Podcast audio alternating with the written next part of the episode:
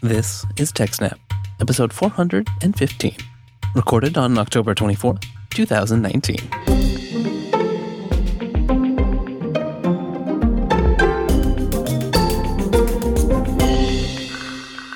Hello and welcome to TechSnap, Jupiter Broadcasting Systems, Network, and Administration podcast. My name is Wes, and of course, I'm joined by Jim. What's up, everybody?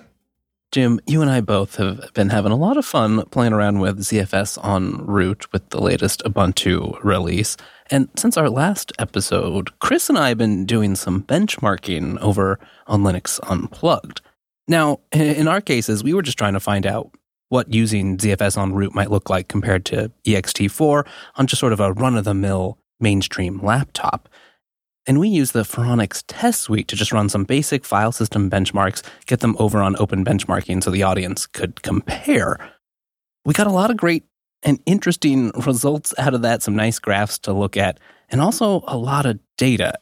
And I was realizing we didn't really do a good breakdown of that. We didn't go into a lot of the terms and what it really means for a file system to be faster and in what terms you might actually care about to measure speed right? We've got terms like IOPS and throughput, and there's a lot to consider when evaluating the performance of a disk. So I thought you and I might have a conversation today about how you approach disk benchmarks. Well, Wes, I hope you didn't think you were going to get through this without a car analogy. Oh no, I'm sure I, I am sure I won't. Yep, it's old gearhead time, kids. Uh, you know, buckle up and and drag the chairs around and listen. So this really is one of those places where, you know, for those of you who have ever been like, you know, really interested in make cargo fast, th- there's a very useful analogy to be made here. You know, back in my day, I was a big shade tree mechanic and I liked making the car faster and, you know, this and that and the other. And you discover amongst car enthusiasts, there's, there's, you know, there's several levels of understanding about how to talk about how powerful a motor is, right? So the most basic is you get the kid who he reads the latest car and driver and he gets super excited and he tells you the new Camaro's got 400 horsepower. The next level of understanding is the guy who looks at the kid, shakes his head sadly, and he says, That doesn't matter. It's not about the horsepower, it's the torque.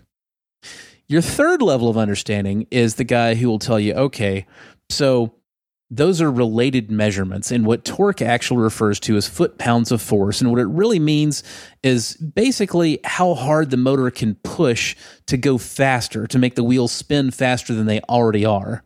And horsepower is a measure of work. It actually translates directly to kilowatts, just like you would talk about power in your home. And you can talk about that in terms of like top end speed. So if your motor makes 400 horsepower, that means it can do 400 horsepower worth of work at the absolute top end in pushing against the air and the rolling resistance on the road. And so if you don't have any more horsepower, you can't go any faster than that, regardless of how much torque the engine develops. Right. Now, your last level of understanding is the guy that understands that Yes, that's true. And yes, these things are related, but it's actually very useful to talk about both things in different ways and for different things. Now, for hard drives, it's just like that. You've got your torque and you've got your horsepower. But in this case, it's IOPS and throughput. And much like torque and horsepower, you know, you're you're reasonably well seasoned sysadmin, storage engineer types, they'll tell you, you know, it's usually all about the IOPS. And again, much like torque, when you talk about IOPS, you're talking about, you know, what in in our car guy days, you know, we would call low end grunt. You know, you're talking about when things are difficult, like when you're just getting off the line in that car, or in terms of storage, when you're performing really difficult operations that make everything bogged down. Right. I mean, IOPS, input output operations per second. That's what you're talking about. This is a this is a low level operation transaction with the disk. Exactly. And throughput is megabytes per second, how much data you're actually pulling off the disk. Now, again, much like torque and horsepower, they're really not static measurements. Uh, you know, when you talk about throughput, you're usually talking about throughput under the absolute most optimal conditions for the disk. Now, you don't have to be. You can talk about throughput when you're doing 4K random IO, and you can still talk about that in you know megabytes or kilobytes per second, and you can compare one system that has lots of IOPS to another that has lower IOPS, and you can still get lots of megabytes per second versus lower megabytes per second. But it becomes more useful to actually think about it in terms of the IOPS. And the other thing about that, again, much like our car analogy, it's usually more useful to talk about the IOPS just like it was for the torque because we usually do care more about that bottom end. You know, we care about when things have really kind of bogged down. Now, Wes, you remember, you know, laptops without solid state disks, right? Oh, yeah. I mean, I've been trying to forget. Sure. But you know, you're using your laptop and everything seems fine and you're moving files around and you're copying stuff and you're happy, right? Yeah. So yeah, you, you're you're doing your stuff, you're copying files, you're happy.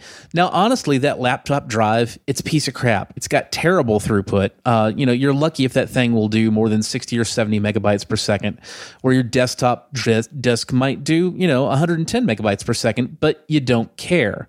Because right now, you're doing relatively contiguous sequential type operations.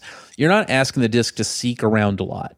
But then, you know, something happens. Maybe Windows or Linux's search indexers kick in and start kicking up a lot of drive activity where they're looking back and forth and doing a bunch of things. Or maybe you have an update process kick in. Or maybe you start up a database at any rate, what's really happening now is now you're dipping down towards the worst case scenario for throughput. You're looking at 4K random IO, where you read one 4K block of data at a time, and then you ask that disk to seek to another area on the disk where you incur this big latency penalty in between the one operation and the next.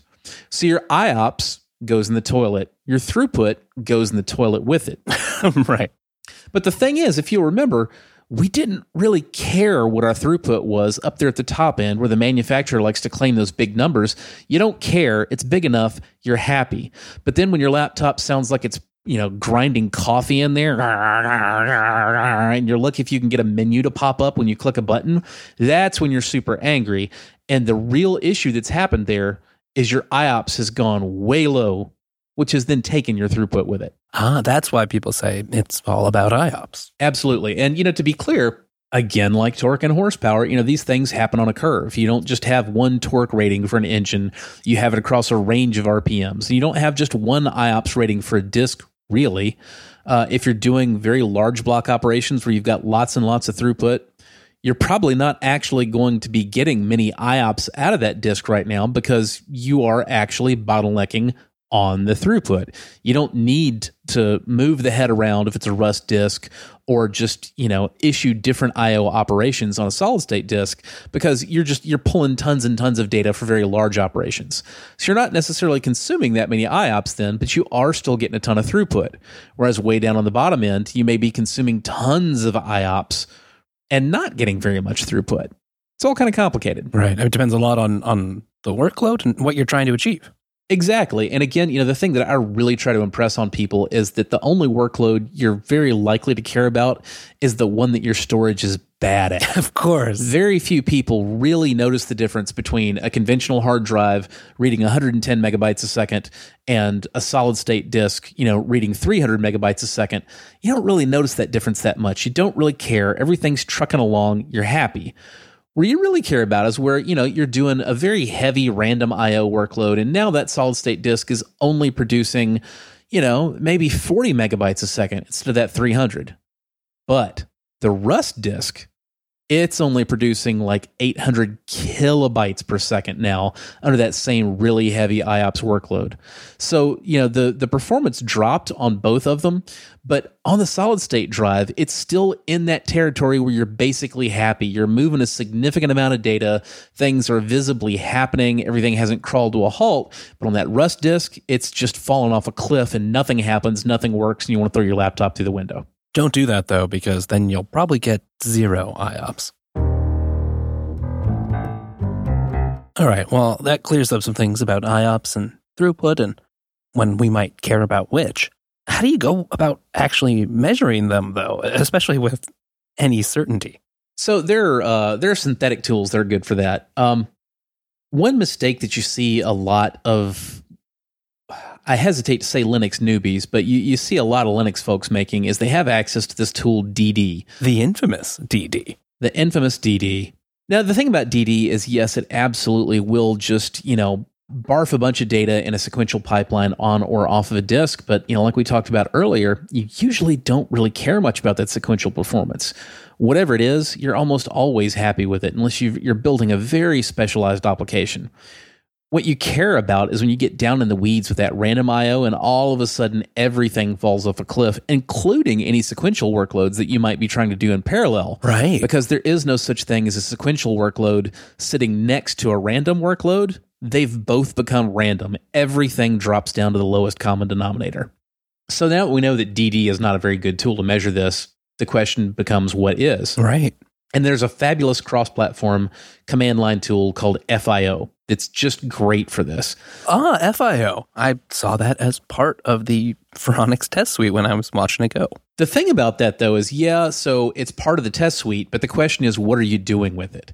FIO is not something that you just run and you say, oh, well, you know, these are my FIO results.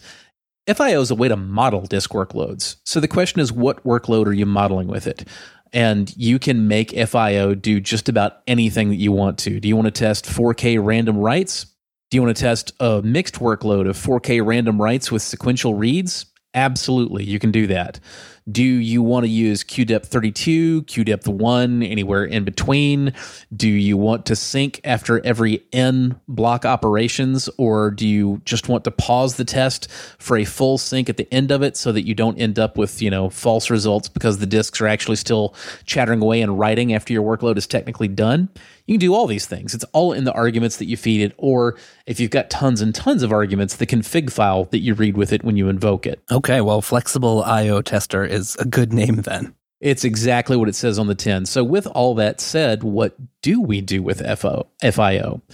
And my answer still is that, you know, most people, you don't want to bury yourself in data that you don't really understand and isn't necessarily relevant, right? And that's a complaint that I actually have with a lot of Phoronix's benchmarking. Uh, does, he generates a lot of good data, but there's not really a lot of valuation done, and it's very easy to look through all of it and just kind of get lost and not be sure what you're looking at or for or why.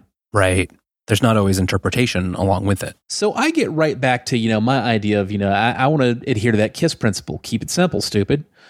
So when I use FIO, I generally try to simplify it down in a few ways. For one thing, I just don't bother looking at read operations. Um, unless you've got some really, really strange media, reads are always going to be either about the same speed or faster than writes, which tells you that reads are probably not going to be your bottleneck. Now, a whole lot of reads get serviced out of cache in real world workloads. So a lot of your reads aren't really coming off the storage. So again, it's not necessarily the most benefit to benchmark the reads. So now that we've established that writes and reads are usually going to be about the same speed when they actually hit the metal, and if anything, the writes will be a little bit slower, so that's going to be your pain point. What we're left with is we can bypass a lot of our complexity by just ignoring reads and testing writes. Uh, anything that we need to know about the reads that actually do get to the bare metal, we'll have probably learned well enough just by examining writes to begin with. And also now we no longer have to worry about, you know, going to heroic measures to disable read cache to keep from ending up with results that are orders of magnitude faster than they should be because you know we just end up reading blocks once off the disk and then you know a hundred times off of cache in a long benchmark run. Right. I mean, so many programs and operating systems have all worked hard to make sure that it's it's very efficient to do those reads, but it certainly can get in the way of benchmarking if you don't know quite what you, how to turn that off. Absolutely. It also means you may be able to run much shorter benchmarks and get more done in less time because, you know, when we talked about having to make sure that you don't end up using cache, you know, one of the ways that you do that on a, uh, a system if you're trying to benchmark reads is you just have, you know, a read operation that's tremendously larger than the amount of RAM in the system. Well, I don't know about you, but a lot of the time I'm running these benchmarks on systems with 64 gigs, you know, maybe 256 gigs of RAM. I really don't want to have to run, you know, a, a, benchmark in the multiple terabytes just to be sure I'm not taking advantage of read cache and not really hitting the metal. So, all right, we've cut out half of everything. We've cut out a lot of our complexity by just ignoring reads and saying we're just going to focus on writes. You can't really cache a write; it has to go to the disk. Uh, the next step is you have to make sure that yes, it really will go to the disk. Now, the argument for that is called end underscore fsync equals one. Um, unfortunately, that's not set by default with FIO. So if you do a big write benchmark, uh, particularly with a system like ZFS, you'll actually end up with uh, greatly inflated results because what you'll notice if you pay attention, especially if you're using Rust disks, so you know you can actually hear this. You'll do a, a, five minute FIO run and it will finish and you'll get your numbers, but you'll still hear the rust chattering like mad in that chassis for the next, you know, five to 30 seconds. And those are writes still actually getting committed to disk, but they're not getting counted in the time in your benchmark. So your numbers are wrong. Now, if you do end underscore fsync equals one, that means that FIO doesn't cut off the timer until the very last block has actually been committed to disk. And that makes sure you get accurate numbers. Yeah, that, that seems like a good thing to catch there if you're trying to determine the actual total length of time it's really going to take. Yep, it is hugely important. Before I understood about end sync equals one, uh, you know, I was just kind of trying to run really enormous write benchmarks again to minimize the impact, you know, of those extra few seconds of writes that were still chattering to the disk after the time was done. So like it's it's a fairly small impact if you've been running, you know, like a 15 minute benchmark and you've got an extra 5 to 30 seconds of writes, but you know, if you're running uh, a two minute benchmark, then it's enormous. Way more noise than you want. But if you just use end underscore fsync equals one, you don't have to worry about that. Nice. So the next thing, you know, I, we've talked before. I said, you know, you care about IOPS because what you care about is when your system makes you mad and you want to throw it through the window. Exactly. I'm a big believer in you test the pain points. Who cares about that top end? It's like, you know, again, I, I'm going to go ahead and drag us back to that car analogy. Um, you know, you, you you talk to your good old boy or girl that just wants a super fast car they can drive around we don't really care if that car can go 300 miles an hour because when are you going to do that, right? What you care about is getting off the line, stoplight to stoplight. You know, the speeds you're actually driving at, you want it to feel fast. You don't want to be like, oh man, I stepped on the gas and I'm just like waiting and nothing's happening and this sucks. Right. And that might be where some of this changes depending on your exact workload case. Maybe if you do have a, a rare case where you really do need the, the fastest top end because that's your special use case, okay, you change some of how you're testing. But for most day to day use, you're never going to get there. That's the thing. For most folks, you don't even actually want to test your normal workload because that's when you're happy. You don't you don't need that to change. You're already happy there. or at least I hope you're happy normally. Yeah, yeah, yeah. You want to test the parts where everything sucks because you want to minimize that pain point. That's going to be your 4K random IO. So now we say, all right, we're not really going to bother with sequential unless we just you know, if you're writing this up for publication somewhere, you may have to write that just so you can put that number because you know readers are going to complain about it. Right. But, you know, if you're doing this, you know, on like a work basis or even just a personal basis where you really want to optimize your stuff, you don't care about sequential. You just don't. I mean, one example where you might care about the top end is you are building a very dedicated purpose server that the only thing it does is serve as an rsyslog D target, right? You've got 50 other machines sending logs to this thing, and the only thing it has to do is barf all of this stuff onto disk in a very straight line. It almost never reads anything back, even. It's just writing all these logs to disk, and that's all you care about. Now, in that case, sure, you do care about throughput because throughput is what means you can add more machines to this total that are, you know, sending logs over the network to this server. But that's a very unusual use case for most of us, and particularly anybody who's doing any desktop use. What you really care about is that 4K random IO because it happens more frequently than you think it does. Most of your day might be moving files, you know, from 1 meg, 5 meg, 10 megs in size but I mean, there are literally thousands of times a day that you're reading tiny little dot files in your home directory. Or, you know, if you're on Windows, you're reading all these tiny little libraries and writing to tiny little garbage temp files and C Windows temp that will never get deleted until you go in and manually clean them out after a year and you've got 300 gigs of them. Um, but the point is, you know, these are all the times when your system is making you mad. So that's what you want to improve. And that's what you want to benchmark. So now we've actually gotten ourselves narrowed down to one pretty simple, pretty easy to understand basic benchmark. We run FIO, we only test random writes, we test at 4K because that's where the worst pain is. Right. And we set end fsync equals one. That sounds pretty simple. I mean, I, I think I can handle that. And again, you know, the, the really great thing about that is that um, because that one test really does cover the pain points and you can – readily and accurately infer so much other information about it about you know the the few cases with pain points that it doesn't necessarily cover like you know when you actually do have to read from disk it's going to be roughly similar now you know we've got what the manufacturer specifications, you know, the manufacturers like say, oh, this disk will do 150 megabytes a second. This solid state disk does 489 megabytes a second. Well, obviously, again, that's the best case. That's the biggest number. It looks sexy. The idea is that you can say, well, this one is great because it has a bigger number, but we now know it doesn't really work that way. But you go look at that 4K random IO number on writes, and you actually do have one number and you can just compare that one number between disks or between storage systems. Maybe you're talking about different RAID topologies. And now you can really say, okay, this one is going to work better for me than that one does.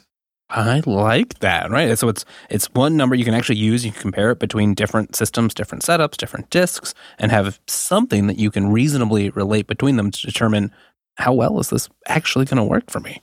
Absolutely.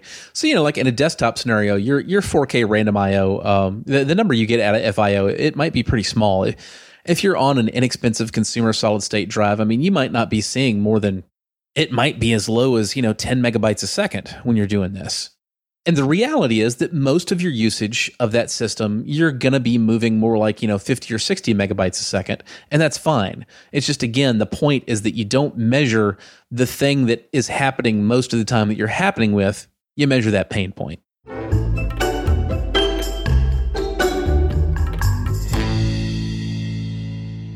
We've talked a lot about spinning Rust, you know, old style disk drives. And I know there's a lot of architectural differences between SSDs and those older style drives, right? And and that comes up a lot of times when you're benchmarking or considering workloads. So does any of this advice change for modern SSDs? Not exactly. Um, there are absolutely enormous architectural differences between the two. The biggest lure of solid state disks compared to conventional Rust disks is the, you lose that seek penalty. Uh, you know, when you do random access on a drive, you're you're literally asking it to move a head physically around. It's a lot of work. Yeah, well, it's it's like picking up the head on a on a record, and it, I'm probably dating myself again. But you know, an old school LP, you got to pick up the needle and reposition it. Yeah, that that takes a while, right? It's the same thing on a on a Rust hard disk. Now, solid state disks don't have that problem because everything is solid state, which means electronic with no moving parts and they don't necessarily have an enormous penalty with moving around for random IO. However, you would also be mistaken to think, well, then a solid state disk should always be, you know, as fast with random as it is with sequential because there's no seek penalty, right? No, not so much, but the reasoning behind it is different. Your issue with small block operations on a solid state disk is that you're minimizing the parallelism solid state disks, the underlying media is not actually as fast as the whole disk because even a tiny little consumer SSD, it's not really one disk the way one consumer laptop Rust hard drive is one disk. An SSD is actually a RAID array of the underlying flash media.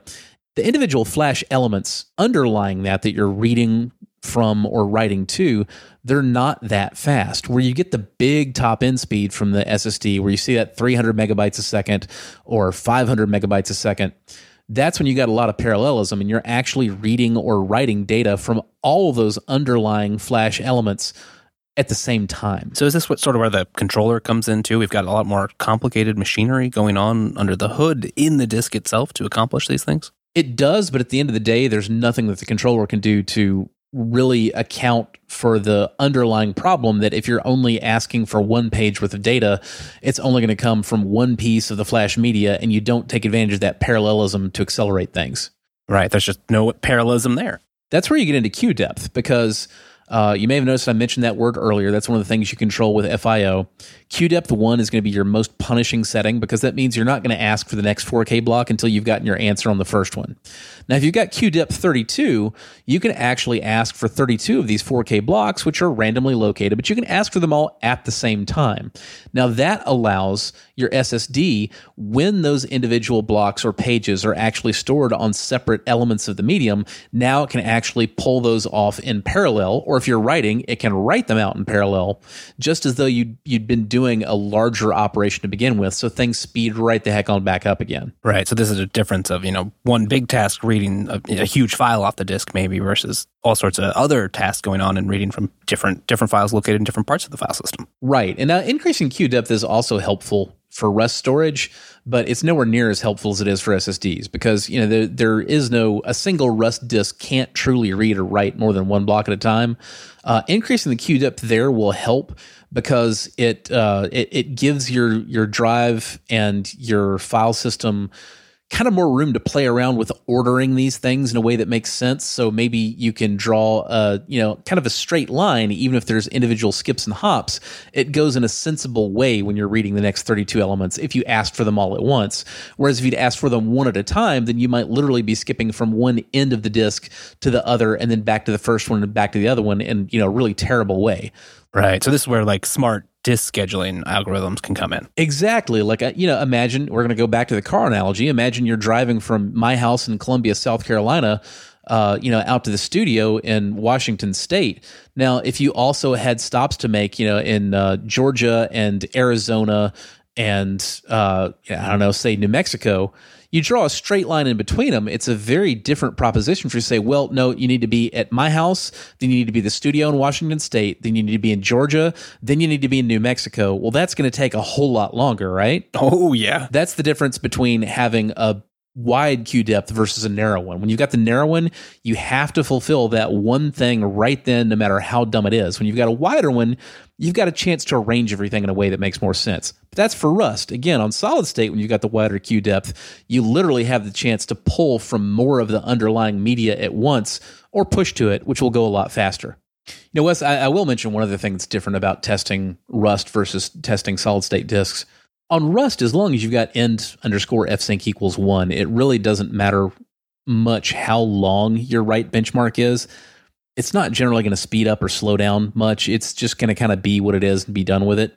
Now, solid state is a good bit more complex because with solid state disks, particularly consumer ones, like you know, I like uh, I like Samsung's line, the Samsung Evos. Yeah, I have a few of those myself. Before we can really explain the difference between the Pro and the Evo in a meaningful way, we got to know a little bit about the underlying medium structure of solid state disks.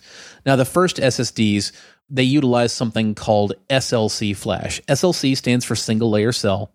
What that means is you can only store one bit in each individual physical flash cell. It's a zero or one, that's all you got. SLC is uh, it's very high write endurance, it's very high performance, but it's also quite expensive. So uh, SSDs didn't really take off in the consumer space until the advent of MLC. Now, MLC stands for multi-layer cell, um, but really it it should just mean two. It sounds like that would mean anything more than one bit per cell, but it really very specifically means two bits per cell, and that's it.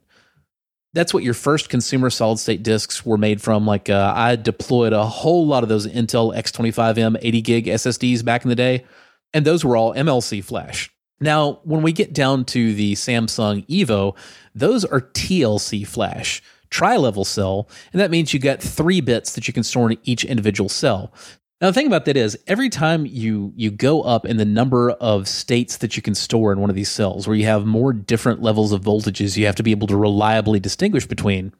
Your cell gets uh, lower write endurance. It gets lower. Nobody usually really uses the term read endurance, but um, the the charge in a cell on flash will only stay stable for so long. Uh, every every and nobody really wants to be really concrete on this either. One of the jobs of an SSD's firmware is to detect when a cell is starting to go stale and to rewrite it. Samsung, in particular, had a nasty bug in their firmware for a while where EVOs were not refreshing stale cells, and as a result, data that hadn't been you know read or uh, actually I should say data that hadn't been written to in a couple of years uh, it might take a long time to read that individual cell because basically what's happening is it gets a bogus value that doesn't match error correction. It has to keep retrying it over and over and over until it gets the right one. It's just hard to distinguish between the, the various levels like it's supposed to be able to. Exactly. So now you're seeing, you know, your nice super fast SSD.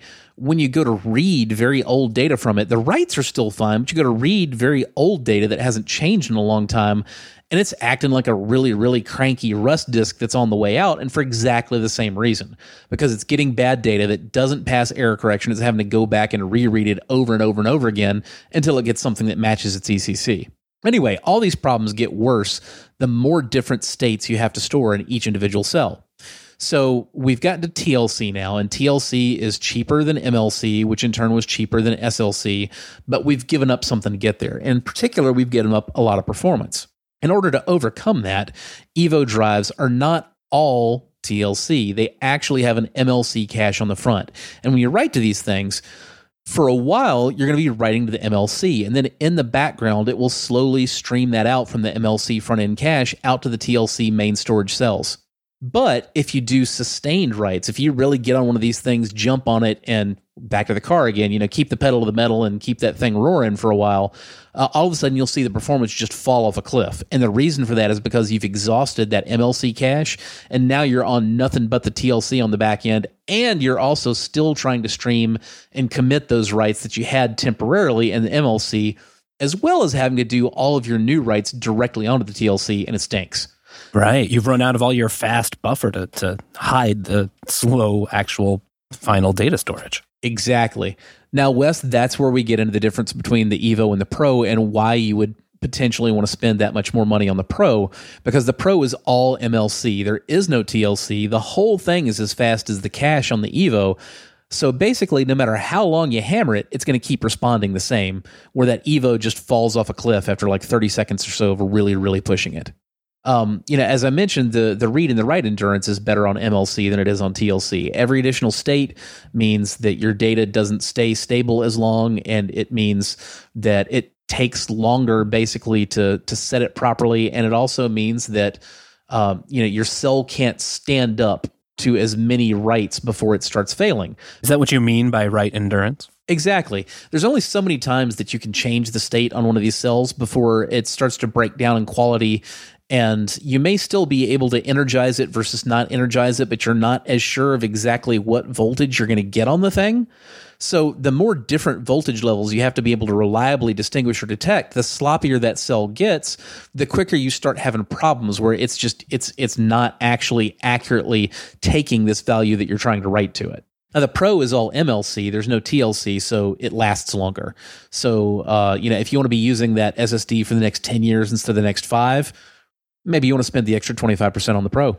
Are there other considerations? I mean, are there some workloads that, you know, mostly fit within that MLC cache on the Evo and and would be just fine there? It really just boils down to, you know, sustained heavy workloads. Uh, it doesn't really matter much if it's if it's random or if it's sequential. If you're going to be, you know, if you're going to be in periods where like, yeah, hey, I've got like 10 gigs worth of data that I want to dump onto this SSD as fast as I can. Evos are not good at that. They're, the performance is going to drop pretty rapidly. You're going to see this even worse where, uh, you know, in any situation where you need to read and write from the disk at the same time, like say, you know, a file is in one user's home directory and you want to copy it to a different user's home directory. So you're simultaneously reading from the SSD and writing to the SSD, right? Um, that's going to be some of your worst workload right there. And if you're doing that with you know a whole bunch of data on a consumer SSD like an Evo or you know like most of the Crucials or SanDisk Ultras or you name it, yeah, they're they're going to fall off a cliff.